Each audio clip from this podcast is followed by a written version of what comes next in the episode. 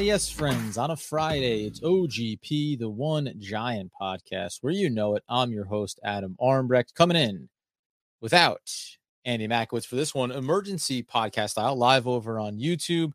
Um, so emergency and so live that the episode that I just recorded gets trumped by the rumor, speculation, news just breaking this afternoon uh, that the New York Football Giants are actively seeing what they could do and what they could get in return for wide receiver Kadarius Toney.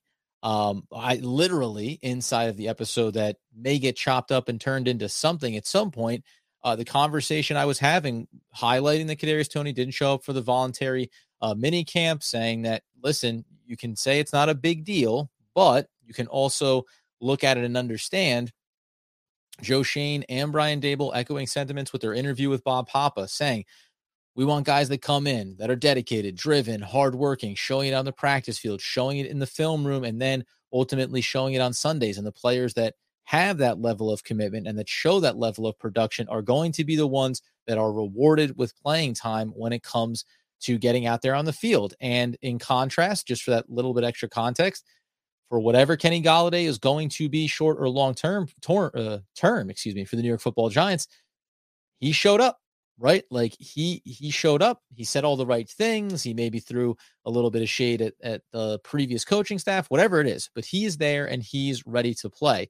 And uh this is first rounder from last year and again previous regime and this goes right into the conversation that I've been having with Andy on every single episode of this podcast over the the entire off season going back to last year but from the second that Joe Schoen came into this building as the New York Football Giants GM all connections to previous draft picks from a draft capital standpoint and from a financial commitment standpoint went completely out the window, right? This is not John Mara hiring Dave Gettleman and saying, ah, I want to do a certain thing. I want to try to keep Eli Manning around and, and let's retool. I think we can. No, no, this was let's do whatever you think is in the best interest of the New York football giants.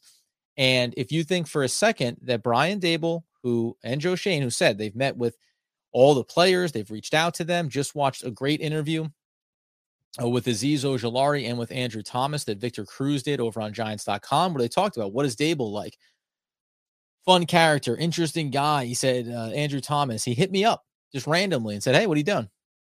And when Thomas replied, Ah, nah, nothing much.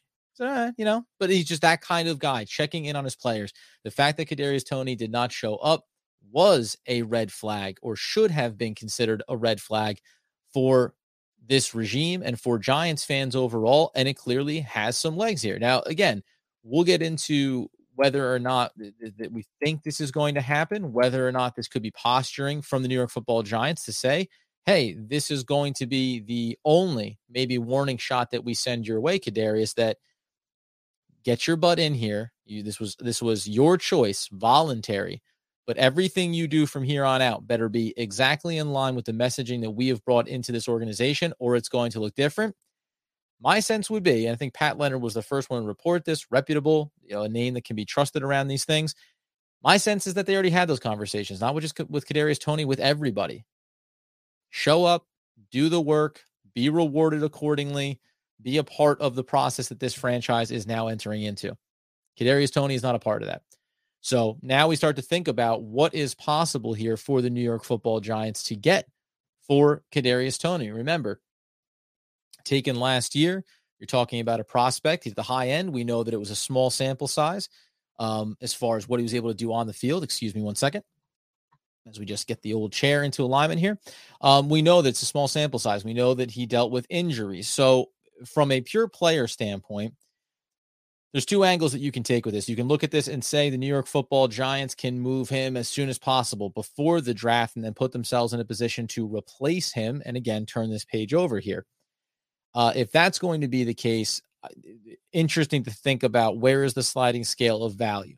My immediate reaction would be New York football giants try to get something near the top of the second round, maybe uh, you know in the second round I think would be an acceptable return on Kadarius Toney, given the limited but very electric sample size that he gave last season. Um, you know, whether or not they have to settle the way that we're hearing about with a Saquon Barkley or with a James Bradberry, right? That's to be seen. I don't, I would be surprised, let's put it that way, if the New York football giants were able to get a first round pick out of somebody. Now, could they get a first rounder next year or the following year from a team?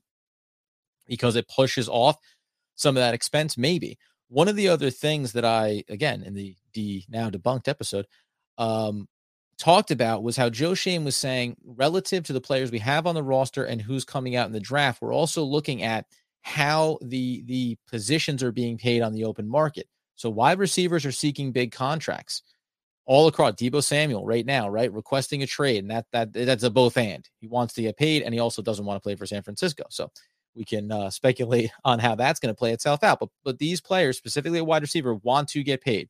So it's a both and here internally as well, because the Giants now find themselves in a position where they're essentially saying, not only are we already a year into the timeline of this young wide receiver, and we know they'll have the fifth year option on him, but so they have four years of control left on him, and the cost is relatively low. But he's not our guy. Now we compound the fact that he's a player that we're not necessarily sure if he's going to be the piece that we can really build our offense around, or I'll go a step further. Maybe they do know that he's not going to be the piece that they build an offense around from a wide receiver group standpoint now you look out and you say, okay, you know, we, know the financial circumstances they're in. When is the time to get out on them? This is this, oh, not dissimilar. And just to reset the table, if you're coming in live over on YouTube, obviously the breaking news: Kadarius Toney, the Giants are actively having discussions with teams around the league to see what they could get in a trade for him because he did not show up to any of the voluntary mini camp uh, or the walkthroughs earlier this month as well. And that was clearly uh, against the messaging of Joe Schoen and Brian Daboll and how they wanted team uh, players to to approach this off season for the New York Football Giants. So that that's where it's set right now. The next piece though is then saying if you're the Giants and you're trying to turn this thing over, how far down the road do you want to go with a player that you don't have the intention of bringing back? And we can we can you know contrast this with Saquon Barkley. Andy and I have discussed it. What are they going to do? Are they really planning on re-signing him? I think it goes in that same boat. Now Saquon Barkley has done everything right on and off the field, shy of the injuries, which he can't control, and we understand that. But why have the guy on the books for another year if your intention is to trade him? Why risk Kadarius Toney? Listen, he had some small, minor injuries last year. We're talking about serious injuries now potentially, right? We're talking about injury risk to a player that another year from now, or is his value going to be that much higher? I think he gave an electric sample size. I think teams got to see him showcase that skill. We understand he can be a human joystick type of player. And arguably, every year that he gets older is another year that teams will look at the draft and say, yeah, but I can go get a guy like that. I can go into the draft and see players that I think uh, can match that type of production. Here's a guy that had 39 receptions last year for 420 yards in 10 games that he played. Uh, obviously, missing seven of them in total and didn't start the season, by the way. He was healthy, but couldn't get himself onto the field, which I think is another red flag. 57 targets, 39 receptions. So the catch rate is 68%. Uh, only had three rushes, so no real sample size is there. The overall total touches, as we say, uh 40 to 10 yards per yeah da, da, da, yeah so 40 426 total yards from scrimmage i mean the bottom line is this guy has more than showcased that he is capable of being an electric talent. What it really comes off to me as and you go back to last year's draft and we talked about the trade down and what it meant for the giants how about that now? You traded down to get these extra picks. You didn't draft Rashawn Slater. And now the guy that you took is not even going to be a part of this organization within a year, less than a year, right? He'll spend less than a year as a New York football giant potentially. That's where we're living right now when it comes to Kadarius Toney. And I'll say to you, Giants fans, which I count myself among, I'm fine with it. It's the exact same premise that I've had about every single player on the Giants roster. Joe Schoen comes in, he evaluates the talent, he evaluates the needs, he evaluates the cap room, and he says, this player stays, this player goes. Unlike the previous regimes that we have seen with John Mara as the owner, Joe Schoen clearly has the ability to execute decisions that he sees fit in the best vision of the New York football giants. Now it's just about a matter of what you can get. And if we're thinking about, I ran that mock draft the other day. I'm going to run another one here, and I'm going to take this very much into account. Now you're talking about what maybe being able to add another top 40 pick, let's say. Like let's just be you know cautiously optimistic around it. What if you can get another top 40 pick? Now all of a sudden, even if you trade back or say you stand pat at five and seven, you get your offensive lineman. It all breaks perfectly, and you pick up Sauce Gardner from Cincinnati. You get your lockdown corner. You know that you're going to move James Bradberry at some point during the draft, maybe in training camp, etc. Okay, you've got your offensive tackle on the right side. You've got your lockdown corner for Wink Martindale's system. Now at the top of the second round, you can look at the edge rusher out of Penn State and you can look at a linebacker that you may really like, or you can look at a safety like a Daxton Hill that Justin Penik brought up. Um, if you think, or a Brisker, if you believe that he can be a quality player. You also can look and say, what does the wide receiver room look like? Obviously, right? I mean, that, that's going to be the biggest question that we go to. Who do they bring in?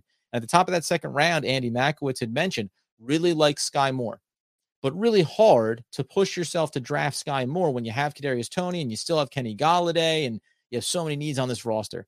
If you're able to move him and can immediately turn that into a replacement that's going to step in day one and be a starter and contributor for this wide receiver room, makes that decision pretty easy. Makes it a lot more palatable and reset your timeline. Remember, you have four years of control with the fifth year option on Kadarius Toney. You'll still have four years of control on a wide receiver you take at the top of the second round, and it'll cost you less money on the books as well. So there's there's going to be a lot of options there. We'll get into. I want to bring up basically the draft options that the Giants could be looking at here if they're able to move Kadarius Toney, if that's the way that this goes.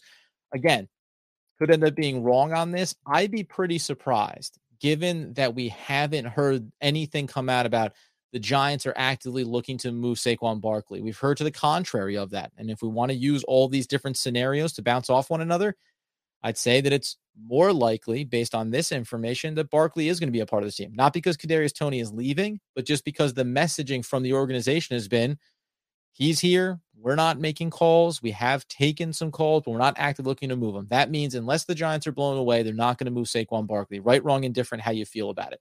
That's not going to be a decision they make. But this is the Giants actively reaching out and saying, hey, we've got a wide receiver. We've got an electric talent. What are you willing to give up for him? The New York Jets would certainly be a team that would want to be in on that conversation. One would think, what are they willing to give up to get him? Would they be comfortable giving up their high second rounder to bring him in? Would the Giants be comfortable moving him right across the stadium uh, if, if that was the best offer on the table? You could think about if I'm just throwing it out there. What about the Green Bay Packers, right? What about adding an incredibly talented weapon for Aaron Rodgers, knowing that they were going to go into this draft, the Packers, and say, we want to get another elite weapon for this window for Aaron Rodgers. Okay. Well, guess what? This guy, again, is showing you the sample size. He's proven it. You know that Aaron Rodgers is one of the best uh, quarterbacks in NFL history. You're not going to have issues with production and value. He can start throwing the ball to Kadarius Toney 15 to 20 times a game, just like he did with Davante Adams. Away you go. Totally different dynamic, different type of player, different type of skill set. But that would be one of the that'd be one of the teams I'd be looking at. How many you know, Tampa Bay want to go even deeper on the Tom Brady era, however long the out of retirement Tom Brady run is going to be? Why not? Going to be a lot of teams that would be willing to have a discussion around this. The question is just going to come around who is going to be willing to give what to secure a talent like this. If you want to get in the comments, please feel free. I want to make sure that I'm just checking in on those. Um, give me your scenarios here. Kadarius Toney reports Pat Leonard, first reported by Pat Leonard, NFL.com uh, is reporting it. The news is out there. I'm sure Schefter has had his tweets, everybody else along the way. What do you want back for Kadarius Toney? That's the question that we're going to pose here. Get in on the conversation, hit up the chat. Tell me, what are you what are you willing to take? Go ahead and punch it up here for you. What does it take for you to trade Kadarius Toney? Does it have to be a first rounder because you got it? You gave up first rounder to get him last year. I'd say wipe that out of your mind, right? Because there's going to be talented wide receivers in this draft class that teams could say, well, I can just take a wide receiver in the first round if I want. I can draft a Christian Watson to whatever level you think that he was coming out or is coming out of college versus Kadarius Toney. I can draft him at the back end of the first round if I want. I can draft him at the top of the second round if I want. I can draft Skyy Moore, right? Do I need to go get Kadarius Toney for a top 40 pick. If there are teams that see the run on wide receiver and don't get one of their guys and they say, I'll give you pick 50, 55, something in that range, is that enough for you to say, yep, go ahead, get him out of here. Let's roll this over and give ourselves another valuable asset. You go, you think about inside the wide receiver room right now. Let's let's take it from another angle. What are the New York Football Giants going to do in the NFL draft if they look at their roster and they see a coming off injury, don't know when, if he'll be able to get back on the field for the New York Football Giants in Sterling Shepard, longest tenured New York Football Giant in the organization right now. You've got Darius Slayton, a fifth round pick, who certainly looked like a bit of a breakout, bit of a steal in the draft in his rookie season. Did not match that, right? Catch percentage was not good. Drops were, were awful. We thought, in theory, coming into this year with the other player in the wide receiver room we know, Kenny Golladay, you say, okay, but now Kenny Golladay, now Kadarius Toney, maybe Shepard gives you a little bit something. You know, they signed two tight ends and Seals Jones and also added in Atkins, uh, Akins, excuse me. Now you're okay. These are all kind of these are all receiving weapons. Maybe maybe Darius Slayton can have some success now in and underneath all these other options. But if you start to take away the biggest, most dynamic one in that receiving room in Kadarius Toney, what does that look like for the production of these players? Got we got there? Jamil the King. Why would we trade him? This is dumb. Send him to Dallas. We'd love him. Oh, there you go. There you go. Listen, I mean, I'm not telling you. Uh, well, I mean, make you know, state your case. Why shouldn't they trade him? If if the premise has been set, we'll take it back to the top here as we're running it live on YouTube. If the reports are that Brian Daboll and Joe Schoen came into the organization and said, "Hey, here's the standard we're setting for all of our players. If they had conversations, Joe Schoen said he talked with Kadarius Toney. Daboll said he talked with Kadarius Toney, wanted to know what he did in college that he liked, that was going to work with the system. They said the same thing with Kenny Golladay. What did you like that you did in Detroit? How are we going to best utilize your skill set and the things that you like to do in an offensive system? If Kadarius Toney basically took in that communication and said, "Yeah, I'm good. I'll I'll show up when I show up," why would a new regime care? Uh, I'll, I'll, reset this again. I'm not saying that Kadarius Toney isn't talented. What I am telling you is Joe Schoen doesn't care that he was drafted in the first round last year. It's not his draft pick. And Joe Schoen, you know, is the will the intention be four years from now after the fifth year option be to pay this player an exorbitant amount of money? Now, now, you know, is four years pretty far off to be thinking about? Maybe, but for a franchise that doesn't feel like they're in a win now mode, they know they're retooling, rebuilding, trying to fill in needs on this roster. What is having him on this roster going to be? General manager, general managers in general, excuse me, they think about, and Joe Schoen has said this. I think about this year, and I'm also thinking about years two and years three, right? So that uh, just in terms of the perspective on it, I'm not saying that you can't have this kid play for you for the next two years and then trade him before you get to that fifth year option situation, right? Of course, that's 100% an option they can have on the table. Yeah, and I get you, man. If we're over on the live chat, I, I get that you always trade away the best players. I'll what I'll say is, um, Janoris Jenkins again. That you know, I'm picking out the names here that you're get that you're getting, um, that you're that you're speaking to. JPP is a great example, right? Um, the Giants stood by him after the firecracker injury that injured his hand, and then ultimately moved on from him. Um, and you can obviously look at the production that he had and say, hey, this guy managed to be a very consistent player going forward and went on to win a Super Bowl. Obviously, with Tampa Bay, I can appreciate it. Um, uh, when it comes to Janoris Jenkins, again, that's about the state of where the franchise was versus where he was in his career. It just made sense to move him. Um, Odell Beckham Jr., you can debate that, right? Had a player in place. Uh, I didn't mind his antics, whatever you want, however you want to, you know, consider them. I think it probably falls. It seems like relatively similar to uh, Kadarius Toney. There's nothing, you know, hasn't got any trouble off the field, hasn't had any issues like that. Um, but again, this is about the big perspective of the Giants franchise has been dysfunctional for years. So when you have really high talent, but the team is not in a position to be winning, there's a disconnect there. You're right. So then you start to look and say, well, how do we make sure we get value for players before their contracts come up and then we see them walk out the door? And then we talk about compensatory picks, etc. I, I, get where you're coming from. Um, I, I really do. Like it, it, it, this is frustrating. The fact that this is a situation should be considered frustrating for Giants fans, but the frustration should probably be uh, with Dave Gettleman and with the previous regime, right?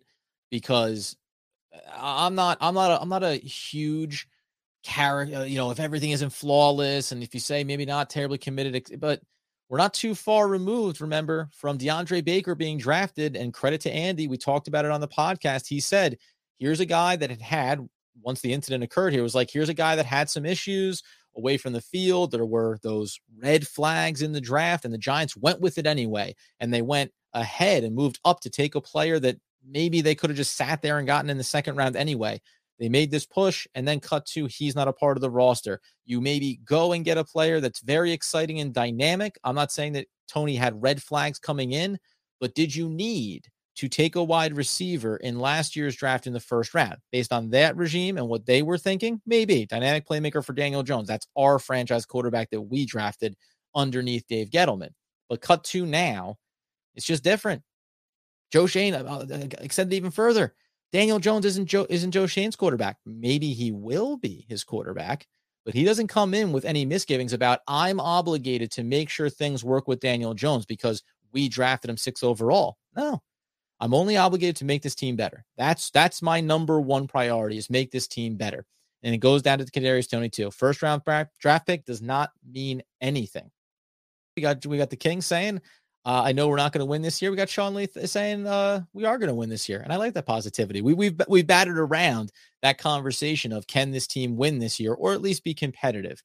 You guys forget so quickly. I think I can actually hear. Let's go ahead and throw these up here. I'm I'm doing do myself a disservice. I can have them right up here on the screen for everybody.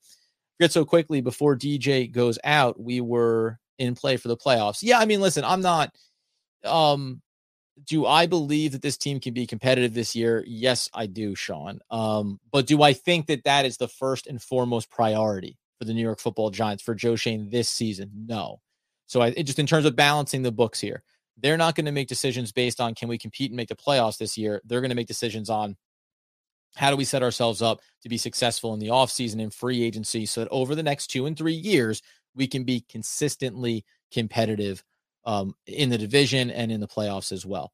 You got Darren coming in with does he love football or does he want to? Well, yeah, exactly. I mean, listen, and, and this is again, this is brought up Odell before. I, these are conflicting things. I think Odell was always a, a big football first guy. That was just the timing of it again.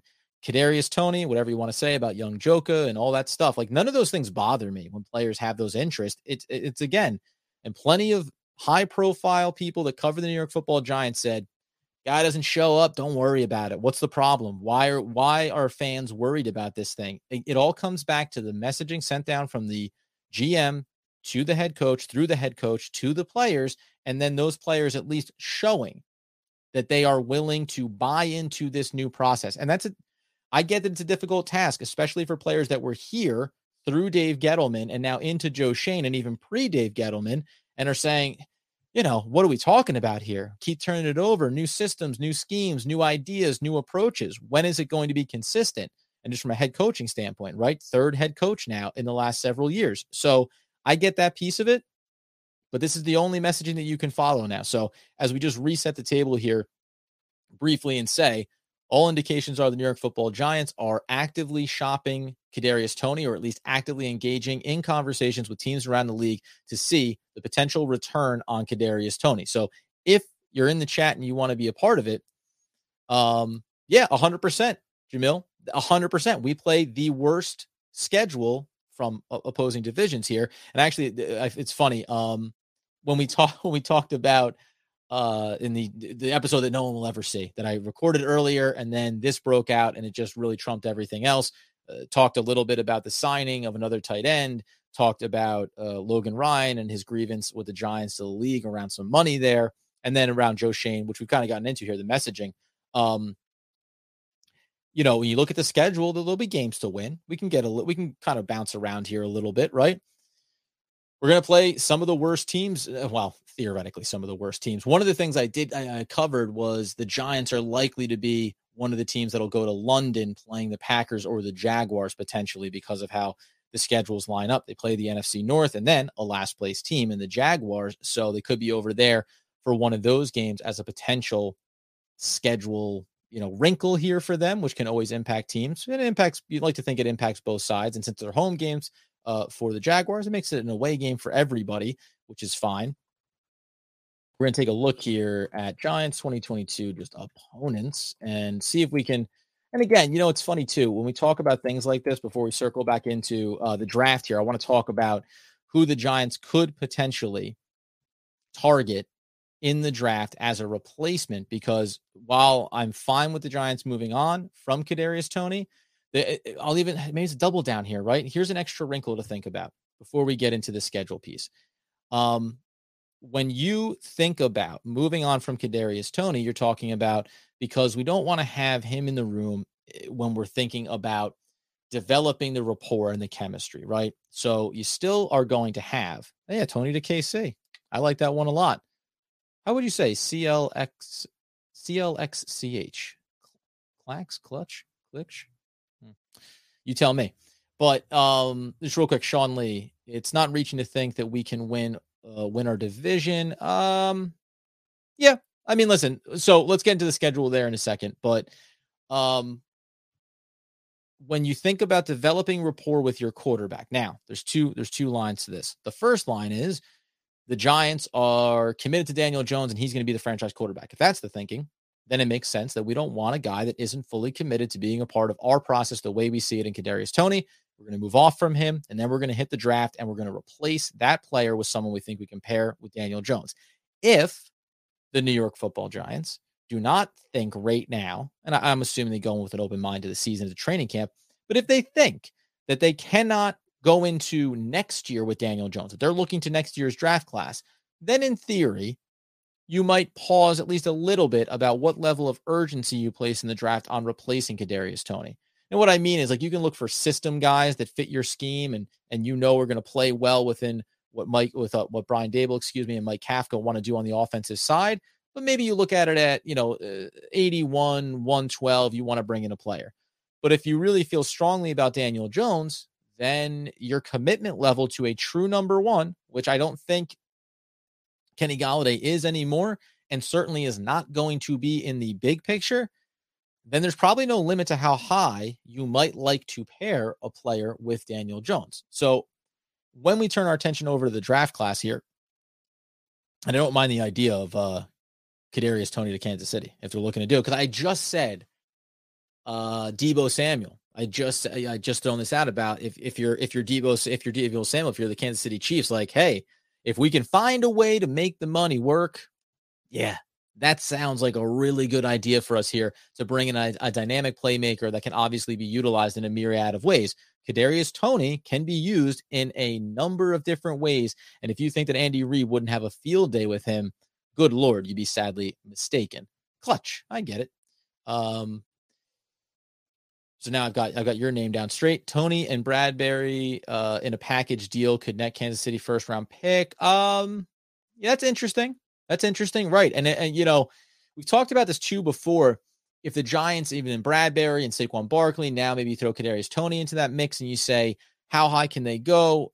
Some of it was was always predicated on, well, maybe you can get pick X from a team with James Bradberry and then throw in a later round pick from the Giants. And that's how you get a little bit higher up on the board, right? Giants can get from 67 up to 54 with James Bradberry. So you just think about it as a functionality of an extra asset maybe you're right. You know, something like a Toney and Bradberry, does it get you the 29th or 30th pick from Kansas City? At which point, if you go inside that draft, could you one, look at wide receiver options? We'll talk about that. But two, could it keep you in play for a Zion Johnson or for a Kenyon Green, another offensive lineman? Even if you take, let's say Neal for right now, at fifth overall, that's your right tackle. If you can go and get a guy that automatically plugs in and starts at left guard alongside Andrew Thomas, and you can have now three fifths of your line, young, controllable, feeling like you've finally done the thing Giants fans have desperately wanted, which is fix the offensive line. Yeah, I think that there's certainly a, a, an option there. So, what teams? I was listening to Carton and Roberts before I got on, and you had one of those um, options of saying, uh, I think talking about you know, across the arena, right? Yeah, we'll give uh, we'll give you a handful of picks for Saquon Barkley and Kadarius Toney over to the Jets and really send them off on their way. There's a weird mechanic just in general about that. Of you know you don't want to trade in your division, obviously. Um, you also then it's like step by step, right? You don't want to trade in your division, then you don't want to trade in your conference, and then you don't want to trade in your stadium. is typically how it ends up going. Now, the Giants did it in the previous regime again when they got Leonard Williams from the Jets. Um, but usually, I think it's the first time they've ever made a move like that. Um, give me a third, knock it off, uh, equal yet different. How dare you? Third round pick for for Kadarius Toney. I mean, but this is but this is going to be the equation that the New York Football Giants are grappling with, right? Like, are we committed to moving him to the point where it's got where teams are going to say, "Oh, you're unhappy with Kadarius Toney? Sure, we'd love to have him. Here's a third round pick." Right? Uh, you know, that's uh, this is where it is a very delicate balancing act of trying to make sure that you don't just sacrifice the asset. And this the same thing. Uh, this feels very similar just from a replenishing the asset and moving forward in your franchise. When we talked about Saquon Barkley, understanding he's not a problem, great guy on and off the field. But when you talk about the return you can get for him, it's like saying, well, what's his talent? Well, his talent, I mean, hell, we could still argue he's a first round talent. I don't, you know, that's what Andy would say. I'd say, ah, well, you know, if you can get a third round pick from right now, that's great, right? 94, you know, from a team, 90, 90 to 100, something in that range, in and around. I've said Baltimore before for pick 100 or getting back the Giants' uh, 110th pick potentially, right? If you could do that, great. But but when a team then says, I'll give you 150, you go, is that is that is that enough? For the cap room that you get from moving Saquon Barkley. So that's, I think, what you're engaged in now with Kadarius Toney. What is the right or wrong decision to make here? Let's see what else we got. Joe traded for him in his dynasty for a 2023 first and and bought stock of him on a predicted strike yesterday. There you go. Look at you. Look at there you go. So it um tricky things get tricky when when news breaks like this. Um, adjusted a scheme to the players as well as Wink. We have the talent scheme, everything. Yeah, uh, listen, I'm on, I'm on board with you, man. I, I mean, I like I like the positivity. I will say, as and and if you've ever listened to the podcast or followed us on YouTube, if you haven't, man, thanks for coming into this right now. Like the like the channel, man. Subscribe to it. We're going to be doing mock drafts leading up to the draft. We're going to be doing the coverage all throughout the off season. Go get the podcast wherever you get your needs fulfilled. Shameless little plug for ourselves here. Um, but it's funny when we get into predicting what we think is possible for the New York football giants this upcoming season and, and where Vegas has the over under at, the draft is going to dictate a lot of where that thinking goes, right? And not just because how many holes do they fill, but which holes. If they spend more capital on the offensive line and on weapons, then you can start to think that they can be in games. They can be in some more high scoring games as opposed to the blowouts we saw in the back end of the year, right? If they end up just where best players available and value in the draft drives you towards edge rusher, defensive lineman, linebacker, safety, right? We can get excited about the, the defense turning over and getting back to where it was a couple seasons ago, but we still know there's going to be this issue on the other side of the ball. So I, I it'll be fun to get into that. We're going to probably do that all too early prediction on record right after the draft when we feel like we've plugged it in. Can you make sense to me how the Giants would give up on him? Um, again, as I said at the top here, just to reset the table very quickly, Kadarius Toney, uh, Pat Leonard reported it first. It's all around uh, the internet as far as the Giants taking call, actively looking, excuse me, making calls to try to trade Kadarius Toney. My premise on why they're willing to give up on him so quickly is because they didn't draft him. It's simple as that. There is no allegiance from Joe Schoen to anyone on this roster, and that includes Daniel Jones. The only reason, uh, you know, let's t- take the big picture here. Why is Daniel Jones automatically on this roster and coming into the season and being given every chance to have success and be the quarterback for the Giants? Because he has no value and because he was locked into a cap number and because the Giants are in cap hell. That's it. If the Giants had had more money, they would have probably moved off of him. They would have probably taken anything they could in assets. Maybe they would have outright released. Like, who knows what they would have done? Or they would have said, listen, you're the backup quarterback and we're going to go out on the open market and get a veteran that we think can just steady our ship here because everything we're doing is in the vein of a quarterback next year. But giving up on Kadarius Toney, you know, quote unquote, is all predicated on we have a certain type of player, certain personality, a certain, you know, set of of skills, demeanor, attitude that we want. And you heard it in Brian Daboll's press conference. You heard it in Joe Schoen's press conference. You heard it in the little clips that you got from them at the NFL Combine. they want a certain type of player. And and it's not, it's not about personality or off-field interest or anything like that. It's just a mentality about getting better and being a part of the team. And Kadarius Toney, in a very short amount of time, gave an indication that he doesn't necessarily see himself as being someone that needs to prescribe to the same set of rules, right? And for a player that is absolutely elite and electric, but also had injuries last year in his rookie campaign and only played in 10 games, it's hard, man. It's hard to swallow that pill. Saquon Barkley, for all of his injuries and for everything that I've said, um, around you know needing to trade him and thinking that you know end of the line here. Saquon Barkley's he he has far more reason to say I'm not coming into voluntary stuff. I've had you know multiple seasons of injuries. I've been an electric rookie running back. I do everything right on and off the field. I don't want to show up to this stuff, but he is. And by the way, it, it's both serving you know to put out a good foot forward with the new regime and also serving his own value. I'm a guy that shows up and does what's necessary, right? So even if you're going to trade me or if I'm going to be here, I want to get paid. All those things, it makes sense. Same thing for Kadarius Toney. even if you don't want to be a part of the Giants, you don't like the fact that, that you were drafted by one regime and now a new one comes in and eh, whatever it's going to be, you don't want to be here. You don't like New Jersey, fine. But showing up and quietly telling Joe Schoen, hey, listen, like I think I'd rather be somewhere else, then all those mechanics can work. And getting you somewhere else that much quicker is going to be possible. All you're doing now is hurting the way that other teams may perceive you. And you're also, of course, hurting the New York football Giants' opportunity to get back maximum value. Uh, yes, I did hear uh, Blue City Empire Sports talked about this a little bit at the top here in what was the debunked uh, episode that we didn't get to do. Uh, yes, Logan Ryan Ryan is filing a grievance around three million dollars based on an injury clause inside of his contract um, that the Giants did not pay him follow uh, because he was injured in the off had offseason surgery. Excuse me, and we'll see where that goes. It would impact the cap obviously for the New York Football Giants. Um, they had adjusted already Adoree Jackson's number. We know they had adjusted Sterling Shepard's number, Blake Martinez number. So we'll see. You know, maybe they'll have to go somewhere else to look to bring down a cap number to free that up if it ends up going through. I don't have the full details as far as as what that will mean and whether or not it's likely or unlikely that the Giants will be on the hook for that.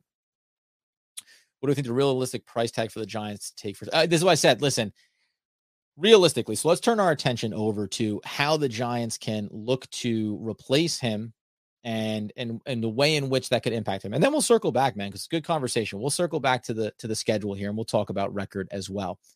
Um when we go inside the draft, you're talking about some of the higher, you know, some of the higher guys, the Garrett Wilsons, the the Williams, the Londons of the world. We can move past that. Um, if the Giants are looking to replace him and then also thinking about this year's draft class and where they like to take an asset, players you can think about would be Skyy Moore. His average ADP over on Draft Buzz is 58. Now, do I think he'll go a little bit higher than that? Yes, I do. A lot of ones he's going up. If the Giants wanted him, taking him at 36 would be a real option there. Um, obviously, Christian Watson, draft combine. I, I, was I was big on him just before the combine. The combine proved it, and then everybody else got wise to it. And now he's right now 52 on his ADP. After that, though, this is this is why I think it's interesting, and it's about value, certainly. But after a guy like Christian Watson, everybody else, even John Metchie out of Alabama, he's going 66 average ADP as well. Then you get into Calvin Austin, he's going 90, 76 for David Bell out of Purdue. Um, as you work your way down that wide receiver list, what you're really noticing is 88 for um, Ross out of Clemson, who I don't like and I would want the Giants to stay away from. Um, he's been a bit of a disappointment. Tolbert, obviously, 78, 78 average ADP for Robinson coming out of Kentucky. Alec Pierce, who I really like, says a 77 right now average ADP. I would assume that he's going to go a little bit higher than that. The point being is there's a gap here.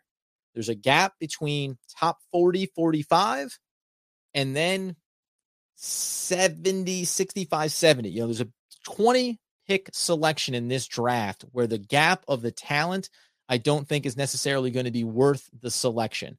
So, from that standpoint, if you're the Giants, would you prefer to have one near the high number two? Yes. And if not, I wonder if teams that have multiple assets where you'd say, but if you give me something in the 70s and also something in the in the 1 10, 20s, right? If you can give me a, a three and a five, would that, you know, three and a four, would that be enough for the Giants to say these are two players? And we talked about it in the mock draft. We talked about it over the course of the podcast. If the Giants look at this draft and they say at picks 5, 7, 36, 67, and 81, let's start right there. We expect to draft five day one starters. If you're telling me that I can make a trade for Kadarius Toney and know that I'll bring in at least one more starter, and in some cases, if the assets are right, two day one starters, right? Now you're talking about, and depending on what position they're targeting 112, maybe there's some viability there too.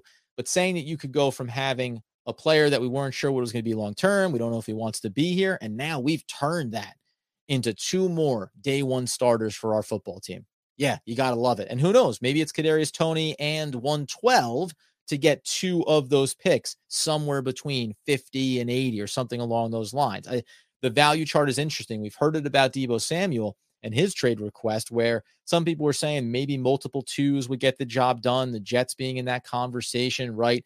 Any team that has multiple draft picks in every round and then multiple draft picks in rounds next year, I think that those are the teams that you look at and say, hey, we certainly have you know the capital to quote unquote sacrifice around around this opportunity because we can give you a second round this year, a third round next year, and still see ourselves having picks in every single round for 2022, 2023, and beyond, right? So I think that that's probably the equation that some of these teams are doing. Unless you're 100% a win now mode team that is willing to give something up and say, that's it, we've lost that entire round. Third round's going by the wayside. High third round, we're done.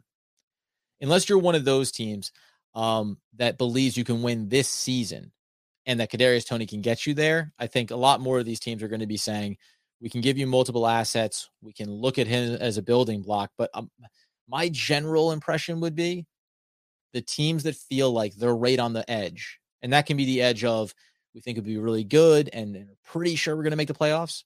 They'd love to get their hands on a Kadarius Tony. Teams that are saying, well, we know we're making the playoffs, but if we add Kadarius Toney, now all of a sudden we're going to AFC, NFC championship, right? So that those are the teams that I think you really look at and say they'll be willing to give up the most to get them, and certainly maybe over over a couple of seasons. Uh, Justin Bragg, Kadarius Toney to New England. Yeah, another another weapon. We know they added one obviously from Miami. Bill can handle Toney's uh, drama. Sure, yeah, I'm sure. I'm sure he could. Listen, I'm yeah, I'm all for it. Whatever gets the job done, friends. You want to send him to the AFC, uh, organizational ties. We know nice little love fest between Bill and the Giants and the Patriots. It's all good. Yeah, I don't care. Again, whatever gets the job done for me, um, is really all is all that I'm concerned about. So, you know, for me, if we assume that something in around, like I said, can you go as high as top second? Maybe, maybe not. Um, but if I'm looking for replacement parts here, the equation that you'll start to do is how high then are the Giants willing to draft a replacement? The guys that I like, I've said them before, Alec Pierce, obviously out of Cincinnati. I like Christian Watson uh, very much uh, out of him there. I, I, there's a guy that I've liked. I'm just saying him here because I, I love him and I think that he's worth it. And that's Dontario Drummond out of Ole Miss. He's a late round draft pick, but someone that I think would be very valuable for whatever team ends up getting him. Um, it, it it can change the dynamic of how the Giants approach the draft.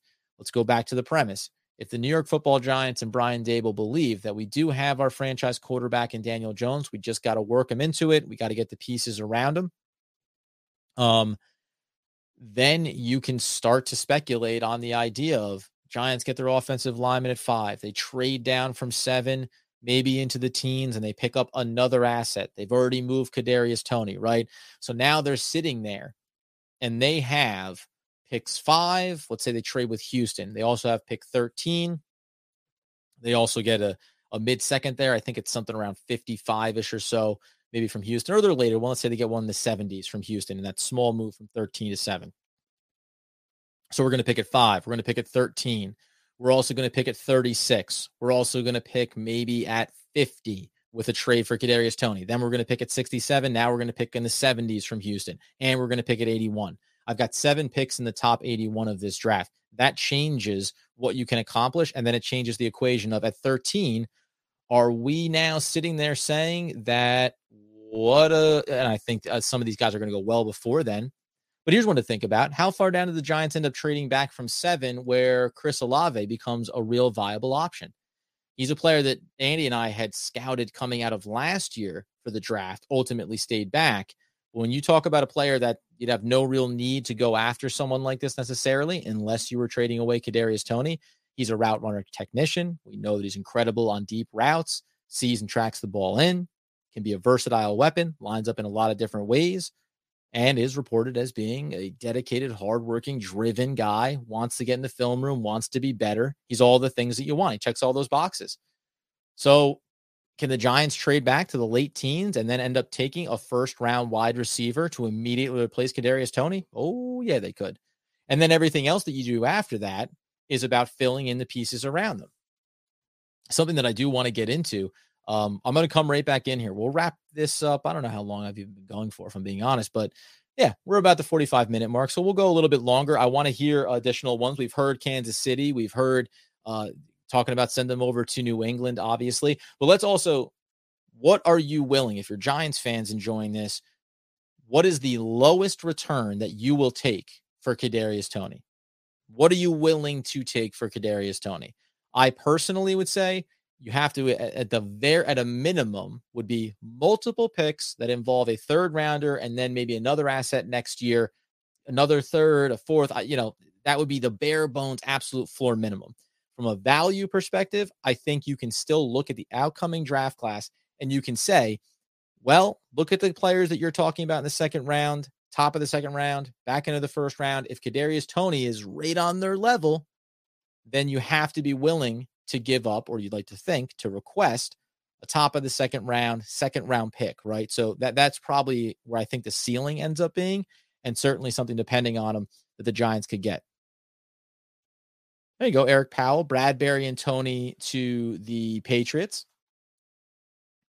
That's another good one. Let me see if we can put that one up on the board there. There you go. I like that. Yeah, I'd be down with that. Yeah, and these tandem ones, and that's the other part of it too. We heard it get mentioned in the chat there. If we think about it from the perspective of can the New York Football Giants put Bradberry and Kadarius Toney to the Kansas City Chiefs for X, right? Is it is the back for, back end first rounder for those two players? Okay. How high how high of a, a single asset could you achieve by packaging these these two players? That's a very interesting perspective on it. Someone threw out the Saints. I mean, they said, you know, give us a, I don't say third or fifth, fourth rounder there for Kadarius Toney, but that's an interesting one too, because they're a team that's right in a state of flux. They know they've had some issues maybe with with Thomas, maybe just bringing another disgruntled wide receiver potentially, but that's a team that I think still looks at themselves with their defense and says we can get right back into this mix here. We just have to have the balance of weapons and talent and everything else. So, and it's only going to be three, four, and five million dollars over the next couple of seasons for Kadarius Toney. So you are going to have a relatively low cost asset for whatever team goes with them. You think it's fake? Um, I'm just going to call you Lackin 45. You think it, uh, in the sense of you think it's fake in the sense that it is intended to influence Kadarius Toney to be committed to this team? Or you just think it's flat out fake. I mean, it was reported by Pat Leonard, who's a respected, you know, respected coverage around the league. So I, I have a hard time, um, I have a hard time hearing that report and then having it be kind of verified from a number of sources and saying um, that it's not that it doesn't have legs and and everything about this tracks right. Remember, by the way, you can go back to last year and there they, they talked about this with Kadarius Toney where we was dealing with, I think, the ankle injury. And they said, yeah, you know, he's going to come out for practice and said, nah, it's no good. I'm not going to go. And when you looked around a team having a bad season, not winning any games with a dysfunctional coach and a terrible offense, and guys were playing through those little minor injuries we talk about, like the writing has been on the wall a little bit. I think that I well, here's one thing I do agree with you, Lacken, um, is I think they love the skill set of Kadarius Toney. I think they love how he would fit into a Daboll, a Kafka system. Uh, I think the skill set is fantastic. But uh, again, when you're turning over a franchise, you're you're trying to set this table. And I'll I'll bring it back to Saquon and give credit to Andy, who's been on this train for a long time. There is a balancing sheet in terms of cost and value with the players that are going to represent your franchise. Now, certain guys, like your quarterback, certain positions, Daniel Jones, he can be the perfect person on and off the field in terms of his, you know, his commitment. But if he's not good enough, he's not good enough. Saquon Barkley could be worth $7.2 million, knowing he's going to walk in free agency just to have someone who's going to do everything they possibly can for this team, whether it's as much for himself as it is for the New York football Giants. That's what I think a little bit of the difference is. Yeah, I believe you, Eric. Um, the corner need is certainly real. Yeah, there you go, John Doe. Oh, welcome, John Doe. I've seen you in the comments before. I've seen Eric Powell in the comments before on, on the YouTube channel as well. Yeah, for sure. Um, Christopher Tony, any relation to uh, Kadarius? Can we can we count you as a verified inside source?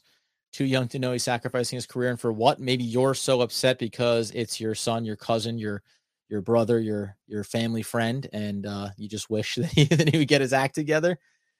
Yeah, so do I. Again, I, I, I you know, I'm not I'm not anti Kadarius Toney, but I am pro the New York Football Giants getting themselves getting their act together. And I don't think if this was happening, let's say that Dave Gettleman was still the GM of the New York Football Giants today, and this was happening, I would very much think, first of all, this is a disaster because you drafted the kid. And then also, who knows what it could be, right? This could be anything because we have no clue if Dave Gettleman has a clue what he's doing. But because it's the new regime, because it's Joe Schoen and everything about their messaging since they've come into the building, I don't think that this happens unless there's re- unless there's a reality behind it. I don't think Pat Leonard reports it unless there's a, a truth to it, unless it tracks. And I think even if it ends up being that it's messaging from the Giants to Kadarius Toney, get your act together. I, I think that the willingness to trade him is real. I think the desire to trade him is probably not. The desire was for this kid to come in and be a part of it. The fact that you don't want to be a part of it or feel like you don't have to be a part of every element of it, that's the part that rubs a, a new GM, a new head coach the wrong way. Right? That's that that's what it comes down to.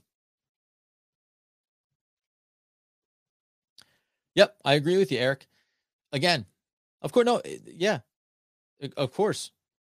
All of these things, you know, eh, talent, that's what we talk about. And it's one thing Andy and I debate this a little bit. And then I'm, I'm going to talk about the schedule a little bit here. Um, and then I'll just touch on maybe a couple. I'll, I'll, take a look at the wide receivers one more time just for who they could target potentially in this year's draft class to just bring in another weapon, bring in another talent. Um, but Andy and I, you know, you debate this about Saquon Barkley and and and any decision you need to make, you have to disassociate the talent from the objective, right? Joe Schoen's objective is to restructure this franchise, fix the cap room, and make them a consistently competitive team. So, and I, I did. Oh, by the way, the, the other thing you're not going to hear from the episode that will never see the light of day. When Shaun O'Hara went on the NFL network and was talking about, look at these highlights of Saquon Barkley when the line opens up and the linebacker has a clear path four yards deep in the hole to just nail Saquon Barkley and he has no chance to make any moves. Giants fans and former Giants are fed up with this. Saquon Barkley's been done dirty. It was pause. Everybody knows that. Everyone knows that Saquon Barkley is an electric talent. Everybody knows that the offensive line has sucked. That's not what we're talking about. We're talking about money on the books for a player in the final year of his contract that you wouldn't think the Giants intend on re signing. That's what we're talking about. And I'll even go a step further. And you can, and, Eric, and I get it. You want to keep Saquon Barkley. I'm not, again, the world where the value that he brings to your franchise on and off the field, I get that component of it. But the other thing quickly that, that uh, O'Hara brought up was other running backs have been taken high in the draft, like Zeke. Two big distinctions there. Zeke Elliott was a running back drafted fourth overall to a team with an awesome offensive line. So the value on that running back was exponential. They were ready to win. They were ready to play for playoffs, for the division, right? For Super Bowls. Didn't work out for them, we're all happy for that. And the other part, so that's the first piece of it. That's why drafting a running back so high, if you're the Giants, was such a mistake. You didn't have the pieces in place to maximize his value. The other part of it was, though, where is Zeke now? He's on the Dallas Cowboys. They gave him a massive contract extension. And this past season, everyone was saying, boy, it really looks like Tony Pollard should be the lead back because he clearly is more dynamic and better suited to help the Dallas Cowboys win games. So these are the debunked versions of this thing where you just say, player X is so talented, you can't get rid of him. That's not always true. There's a lot of circumstances that go into that. There's a lot of factors that go into that. Uh, let's see. Just getting a couple of these comments here before we talk a little bit about the schedule and a little bit about the uh, the draft replacements potentially at wide receiver. Talent at the end of the day is almost the end all be all. Oh, I didn't put that one up there. Where'd you go? There's John Doe.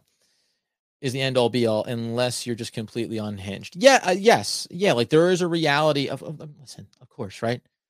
Late non draft picks that have off the field issues get cut immediately. High draft picks that have big price tags and cost a lot of money to get off the roster, they tend to be dealt with. They tend to be tolerated, right? Of course, a 100%. Talent outweighs all. But again, the Giants will tolerate the talent that they draft now, that, that, that they draft, that they choose to pay. Joe Schoen did not choose to draft Kadarius Toney. He didn't choose to pay him. That's the only difference here. I'll pay the talent that I drafted. I'll pay the talent that I scouted, that I believe was worth it. And by the way, in all of these players, Joe Schoen's going back and saying, where did we have, when I was working for the Bills, where did we have Kadarius Toney on our draft board?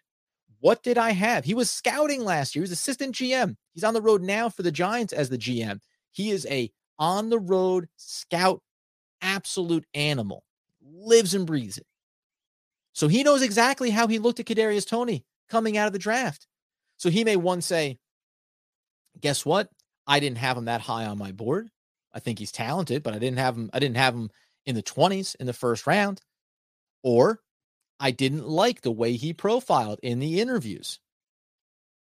Meeting, you know, like and love. We talked about his conversation with Bob Papa on uh, Giants.com. There's loving a player, and then there's liking a player. There's also loving a player at pick X and liking a player at that same pick. So all of these things are already there. So Joe Schoen might have walked in day one and looked over this roster and said, okay, now let me get this right here. Azeez Ojulari traded back and got him. You know what? That's a real pick there. That's a real great pickup, great value. Kadarius Toney in the first round doesn't make sense to me. So he already, ha- you know, he already has a perception. Is he willing to get into it and say, hey, we can get there on this player? We can utilize him. We can use the talent, of course. But again, the the attachment to the asset and to the money being spent on a player like that, it's not the same thing as if this was still Dave Gettleman. That being the case, and listen, just to give you the spectrum, right? I hope the New York Giants are done with them. And, and listen, I'm I'm not a guy who cuts ties quickly. I uh, go back to uh, the the Baker incident, I was I gave him a long leash around that and just saying, you know, hey, what does this look like? You know, all, all the pieces and components of it. So it's not about it's not about a knee jerk reaction. Again, you can tell me that Kadarius Toney's on this roster and going into the regular season with him. I'm fine with that. But I'm this is just what this what seems to be indicated by all these reports and all these news. Eric Powell, I'll take three first. I like your style, Eric. I do. I do like that. And I'm assuming, Eric, you mean adding another adding another first rounder. Yeah. So we'll have three total at five, seven. And then if you talk about the um Kansas City Chiefs, maybe at 30, right? Yeah, I, I get it. One second rounder and two third picks. I'll be happy trading Toney. Yep. Let's see what we got here. Where do you think he gets traded, and what possible compensation will it be for him? Yeah, and we've been we've been kind of I've been rounding out on this a little bit. Kansas City has been brought up. I think that's really viable. The Jets are a team that's been in the conversations around Samuel, so certainly that could be an option. I brought up I brought up the the Green Bay Packers um, as being a really interesting opportunity because when you think about the draft and and all the conversations leading up to it, so much of it has been. I pull up the uh, official draft order here just so we can kind of round out through it um, they want to get another weapon, right? They don't want to repeat the mistake. We know Davante Adams is gone. So they have some talent on the roster, but they don't have an elite number one talent. When you work your way through towards that back end there, we're talking about, you know, the Green Bay Packers are at 22. That's, oh, sorry, that's Las Vegas. going there. Green Bay will be picking at 28, you know, again. Now it's like these scenarios of saying, well, let's put uh let's put James Bradberry with Kadarius Toney and get a late first. What else could you maybe be sending to a team like Green Bay to get 28 overall? I'm not saying you have to be at 28. Um, other teams that I would look at if we're just talking about draft order, that back end, I mean, you know, Kansas City's at 30. You've got Cincinnati at 31. Detroit's going to be picking at 32. I mean, I, don't, you know, none of those teams are are necessarily ones that I think are viable. Again, Tampa Bay at 27. Need to get the full. Let me get the full board up here though. Because I'm looking at a lot of these things just in the first 32. Okay. As we get ourselves into the second round, right? So reasonably, reasonably, I could look at how about the Indianapolis Colts? Maybe they would be a viable option. That's a team that is doing things, brought in Matt Ryan. Um, they want to be competitive this year. Um, we want to we want to get, you know, we want to get as much as possible. Sorry, I'm thumbing through here actively. Yeah, it'd be interesting. Maybe a team like that. I'm not saying I'm not saying for the 42nd pick outright. Um, other teams that are ready to win now, you know, Kansas City, just to, you know, they're there obviously at 50. Green Bay is there at 53 in the second round, maybe something like that. Um, Arizona, Tampa Bay is at 60, right? So you start to think about, I, I think you start to look in that range. I think that straight up just player for pick. I don't, I don't mind the idea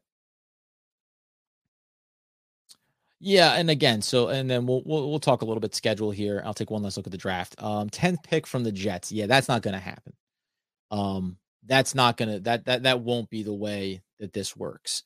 Um, just because first of all, he was drafted. You know, he's drafted in the twenties in last year's draft class, and there's no if he had been on the field for every single game and had put up a hundred yard, hundred receptions, et cetera, et cetera. You know, then all of a sudden the talent is exponential, and someone's willing to do that nobody's giving up a higher pick than where he was drafted, just as a baseline, let alone a first round pick would be a real push to get there.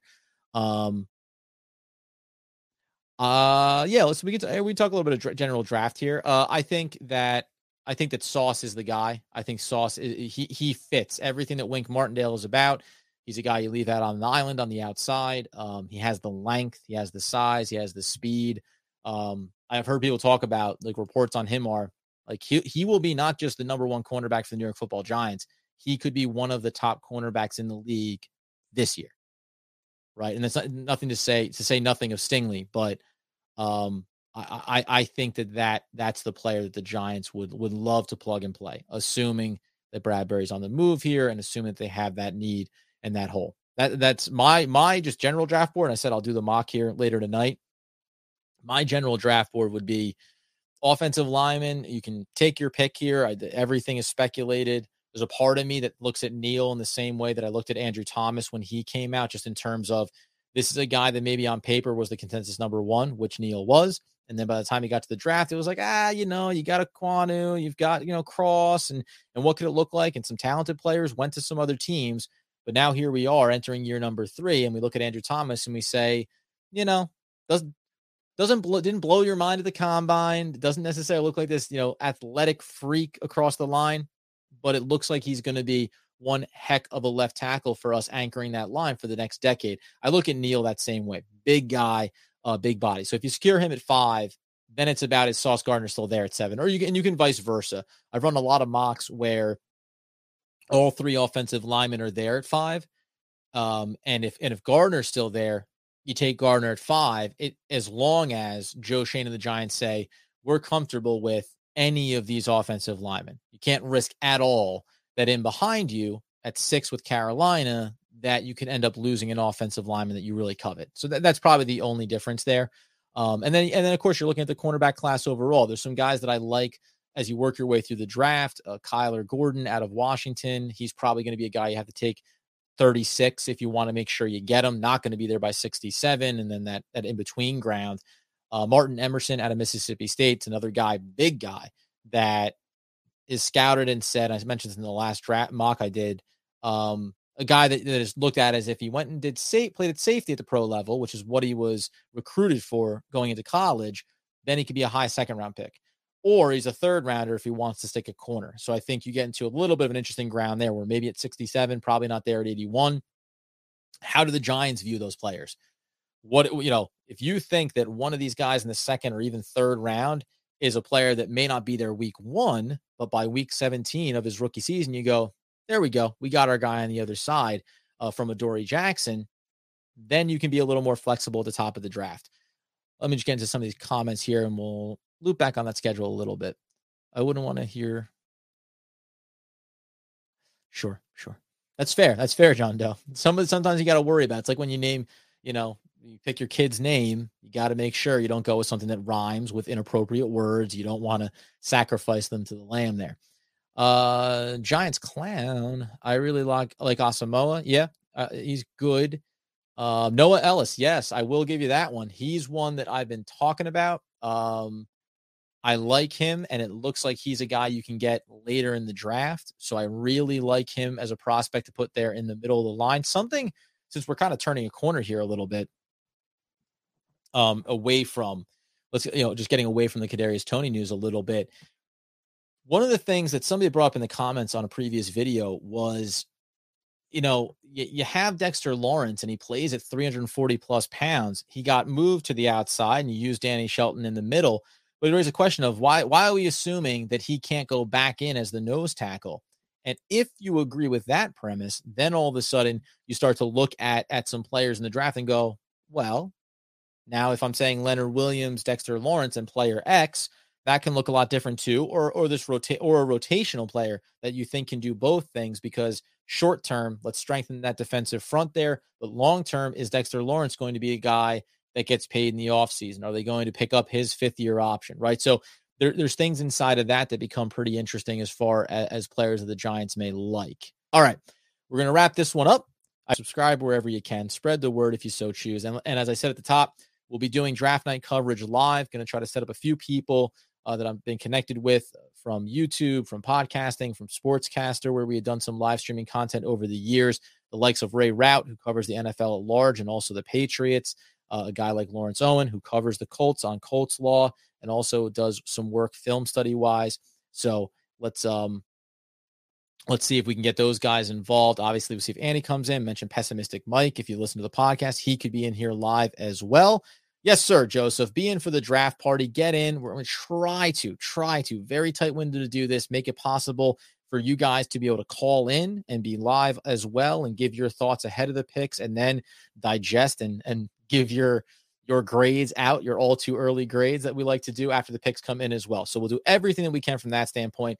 Thank you so much for checking in with us. We'll keep you updated on the Kadarius Toney news. And as Andy Makowitz would always want, need, and demand the people know, as always, let's go, Big Blue.